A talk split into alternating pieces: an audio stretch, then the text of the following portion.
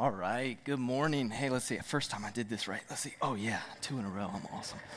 Uh, hey, my name is Landon Dermott. I, uh, I am the area director of Young Life here in the Roanoke Valley, and uh, it's a gift to get to be here this morning and, and teach for a little bit.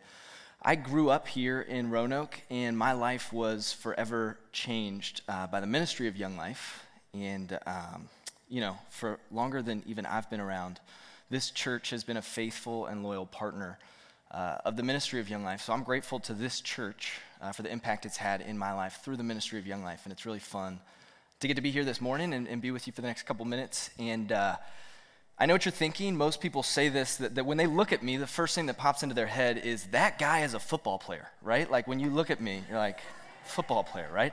People often will say, you know, are you like a tight end, defensive end, offensive tackle, one of those things? I am a football player, or was back in the day, uh, but you're going to be shocked when I tell you this. I was a kicker, okay? So I actually played football over at Hidden Valley High School, and uh, my sophomore year of high school, my gym teacher told me they needed a kicker and he wanted me to come out for the team, so I went out and uh, I was the kicker, had never played, had never put shoulder pads on or a helmet or any of that in my life. And uh, I was a kicker, and it was a great job, right? You get to stand on the sidelines, no one hits you. You jog out every couple minutes, you kick it through the uprights, you jog off. That's all you got. It was great. Uh, my third football game ever, we were playing against Lord Botetourt High School, and the game uh, had sort of progressed, and we were winning pretty handily. And you know, towards the end of the game, as it gets more or less serious, the coach starts to put in some people that uh, maybe don't play. And I'm standing on the sidelines, honestly, just relieved that I'm not going to have to go in and, and kick a game winning kick, right? Like I'm just relaxing. And all of a sudden, I hear my coach, Scott Weaver, say, Landon. My first reaction, of course, is to look around because my assumption, even though there's no one else named Landon on the team, is he must be talking to somebody else, right? Like we're on our own 20 yard line. There's no need for a kicker. What does he want? And sure enough, he's talking to me. So I walk over and he looks me in the face and he says, Landon, I want you to go in Tell Jimmy, who was the running back at the time, that he's out, and tell the guys we're running 48 sweep right. I didn't know what any of that meant. Literally didn't know what any of that meant. And uh, I'm like, okay. And in that moment, I had a choice. I could stay on the sidelines, or I could take the play call and I could jog out on the field. Because I'm crazy, I jogged out on the field and I got into the huddle and I looked down and I said, Jimmy, you're out. And Jimmy was like, For who? Because in his mind, I had come out to tell him he was out. I was going to jog off and somebody else was going to come in. That's how little sense it made that I was in the game at this point. Okay? And uh, he jogs off, kind of looking back to see if it's a prank. And I get in the huddle. And at this point, I assumed that in huddles, people spoke in grunts, right? You get in there and the guys are just all like, break. That's how I thought it went. So I get in there and I'm waiting for the grunts to start. And I look around and everybody's looking at me because coach had sent the play call in with me. And they're like, what's the play call? And I was like, all right, we're running 48 sweep right. Ready, break. And my best friend, Nick Ratliff, at the time was in the huddle and he was playing quarterback. And he grabbed me by the face mask and he had a really serious look in his face. And I was like, oh no, what did I do? And he pulls me in and he says, You know what this means, right? And I just shook my head, yes, even though I didn't because I didn't want him to know I didn't know. And uh, he goes, This means I'm going to pitch you the ball and you're going to run as fast as you can that way. And I was like, Okay. And so I go, and if you know anything about football, typically the running back is, you know, just a couple yards behind the quarterback. Well, we're on our own 20 yard line. Nick looks back. I'm like behind the goalpost, hiding like this, like, please. And he tells me to scoot up, so I get there. And I vividly remember Nick going under center, and he was, ready, ready, said, hut. He pitched me the ball. And lucky for you, We've done some digging in the historical archives, and we have live footage, or not live footage, but footage of that play that day. Let's go ahead and run it.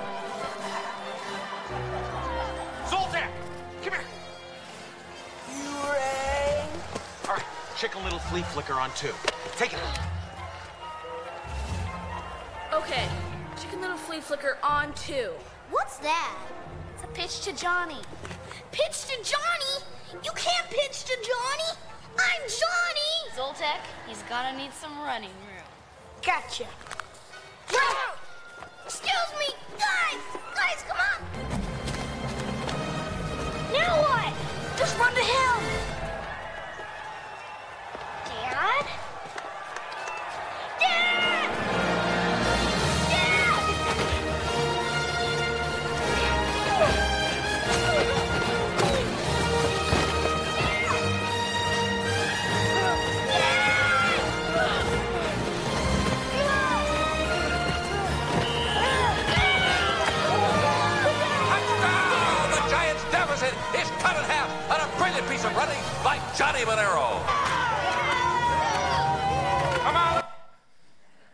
Right, so you might have figured out pretty early that's not actually my run. That's Johnny Venero from the 1994 film The Little Giants. That story is true, though. I did run the football, uh, except for when I did it, I ran about seven yards. Someone touched my foot. I fell on my face. I got up and I ran off to the sidelines as fast as I could to make sure there were no more play calls with me in at running back. I ended my career at Hidden Valley with seven yards of an average per carry. It was my only carry, but the numbers don't lie. Uh, and, uh, you know, in that moment, I had a choice. I could take the play call and jog out on the field, or I could stay on the sidelines. And I would venture to say that the same is true for us every day, maybe even every moment. That there's a play call for our lives, and we're given a choice to stay on the sidelines or to jog out on the field. You may have known this, you may not. We're currently in a sermon series on the book of Proverbs here at Church of the Holy Spirit. And what we're doing is taking a look at a book that, if you're like me, you haven't spent a ton of time in, maybe in your course of time studying the Bible, uh, that gives us some insight and some wisdom for how life is meant to be lived. That wisdom is the way to live in the way that we've been designed to live.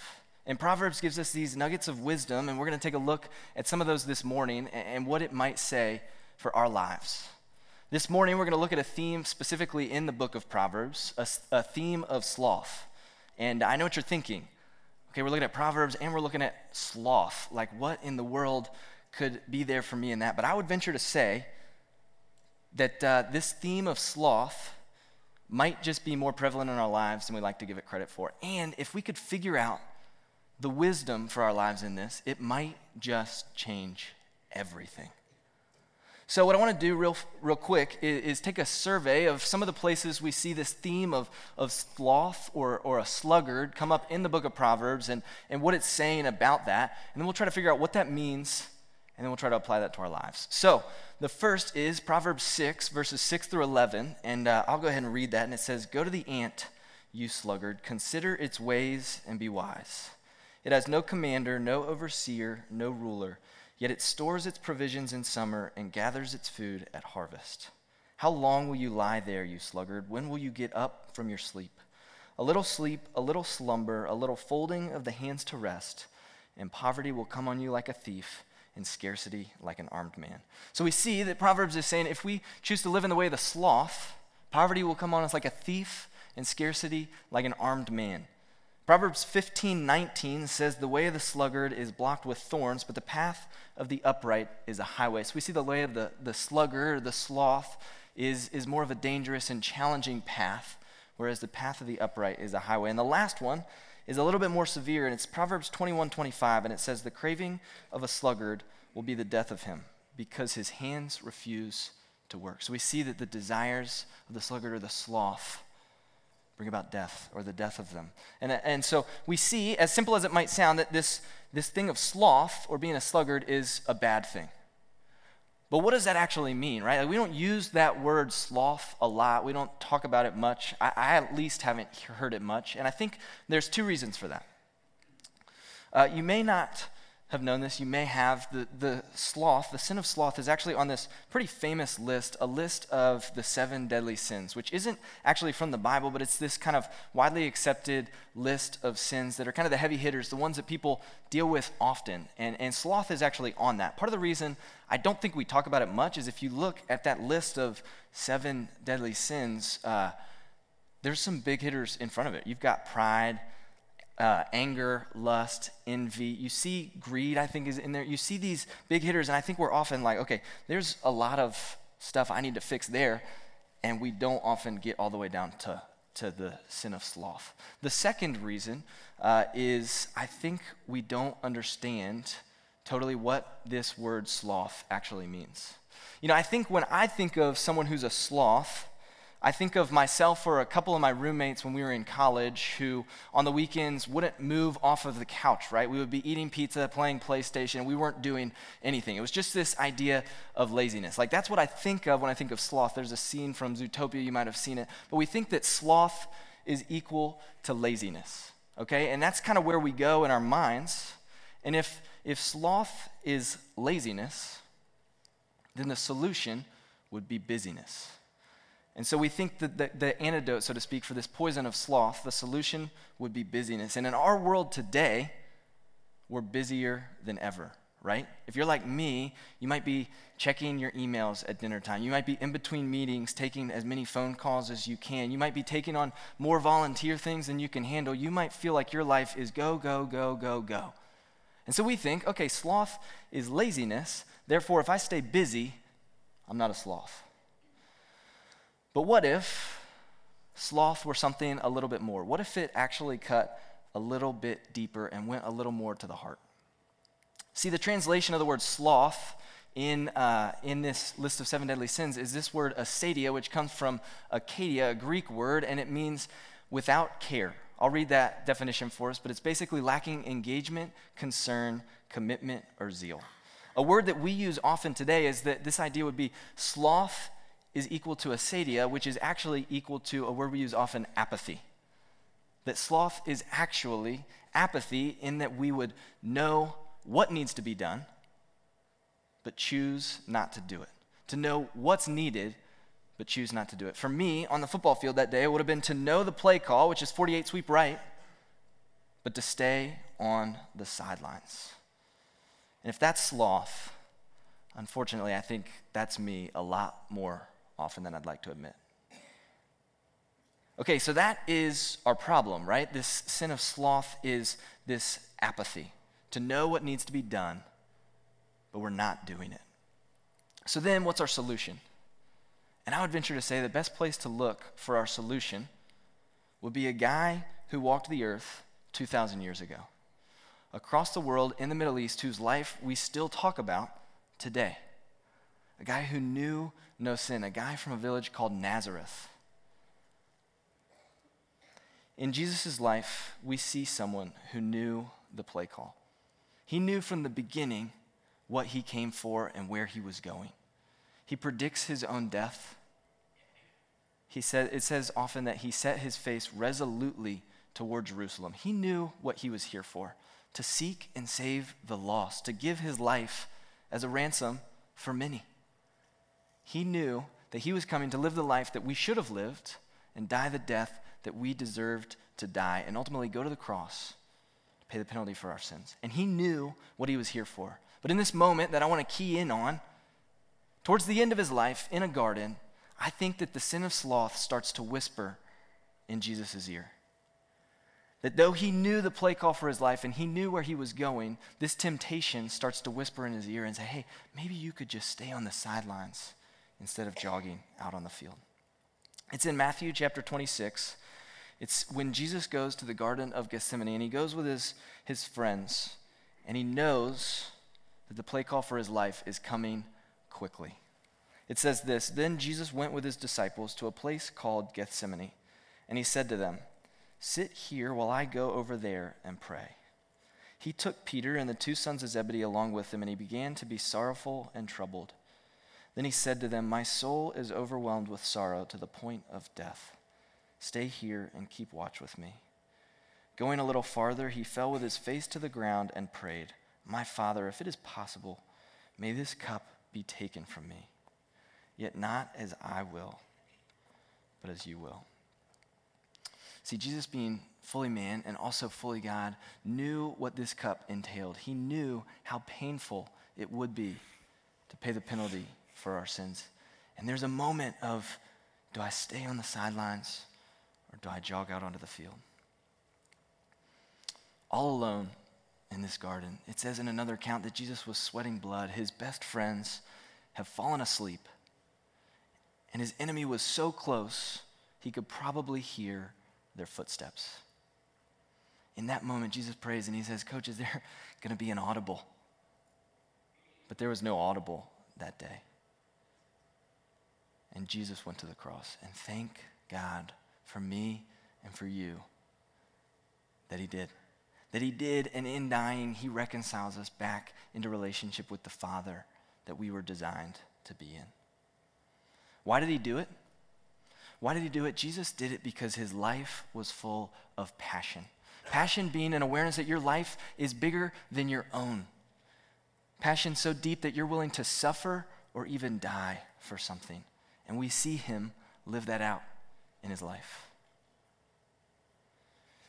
So we see that if, if the sin of, of sloth is actually apathy, then the antidote, instead of busyness, would actually be passion. This idea that our life is bigger than ourselves and that we're willing to suffer or even die for it. And the question is, how do we get that passion, right? Like, I, I can't just go and, and be like, I'm just passionate now. I'm all of a sudden passionate, right? Like, we, we need that to come from somewhere. And the question is, how do we get that passion? How do we get the passion that Jesus had? How do we get the passion to go from the sidelines to jogging out on the field? And I think the answer is actually right under our noses in this passage. And it's actually riddled all throughout the gospel accounts of Jesus' life. Where did the passion come from? Crazy enough, it's actually also seen in the clip that I showed at the beginning. Johnny catches the ball and he says, What do I do? And the quarterback points and she says, Run to him. Run to the Father. What does Jesus do in his moment of sorrow and despair and pain and anguish? He runs to the Father. All throughout the counts of Jesus' life, we see him pulling away from the things that need to get done, the places he needs to go, to be alone with the Father. Are we getting alone with the Father? Because it's there where he transforms our hearts. It's there where we go from a place of apathy to a place of passion and awareness that our life is about more than just us. To be so passionate that we're willing to suffer or even die for it. Are we running to the Father? It's no easy sell. What's the play call for our lives? In Luke chapter 9, Jesus says, If anyone wants to follow me, he must deny himself and take up his cross daily. There's a quote from a guy named Dietrich Bonhoeffer, and he says, When Christ calls someone, he bids them come and die. It's not an easy sell that we would share in the suffering and the death of Jesus Christ, but also get to share in his resurrection. The way of the sloth often seems easier. Trust me, I know, and it's very easy for me to, to know what needs to be done, but want to take the easier path. And if we live the life of the sloth, we'll live a safe and cautious life that's eventless and maybe even void of meaning. Living for a long time simply because we're willing to suffer or die for nothing. But live a life of passion. Live the life that Christ has designed us for, the life with the play call we've been given and we get the chance to live a passionate, exciting adventure, sharing in his sufferings, but also in his resurrection. Don't miss today. Don't miss what the Lord has set out for, for you and only you. Don't you know that you are poised in this space and time with a unique purpose? Don't miss what the Lord wants to do in and through you. As a father or a mother, as a brother or a sister, as a friend or a stranger, a boss or a coworker, don't miss the play call the Lord has for you. The question is will we stay on the sidelines live the life of the sloth, which the Proverbs warn against? Or will we jog out on the field and take the call the craziest part of this is to do this doesn't start with trying harder, working harder, trying to earn more, or doing more, or any of those things. In fact, it's actually really simple. The way to do it, to w- the way to live a life of passion, is to be alone with the Father, to get alone with the Father, and it's there He transforms our hearts. Just like Johnny, just like Jesus are we running to the Father? I'm going to pray. Lord, thanks for this time. Thank you that you went to the cross for us. Thank you that you love us. Pray that we would live a life of passion instead of a life of apathy. It's in your name we pray. Amen.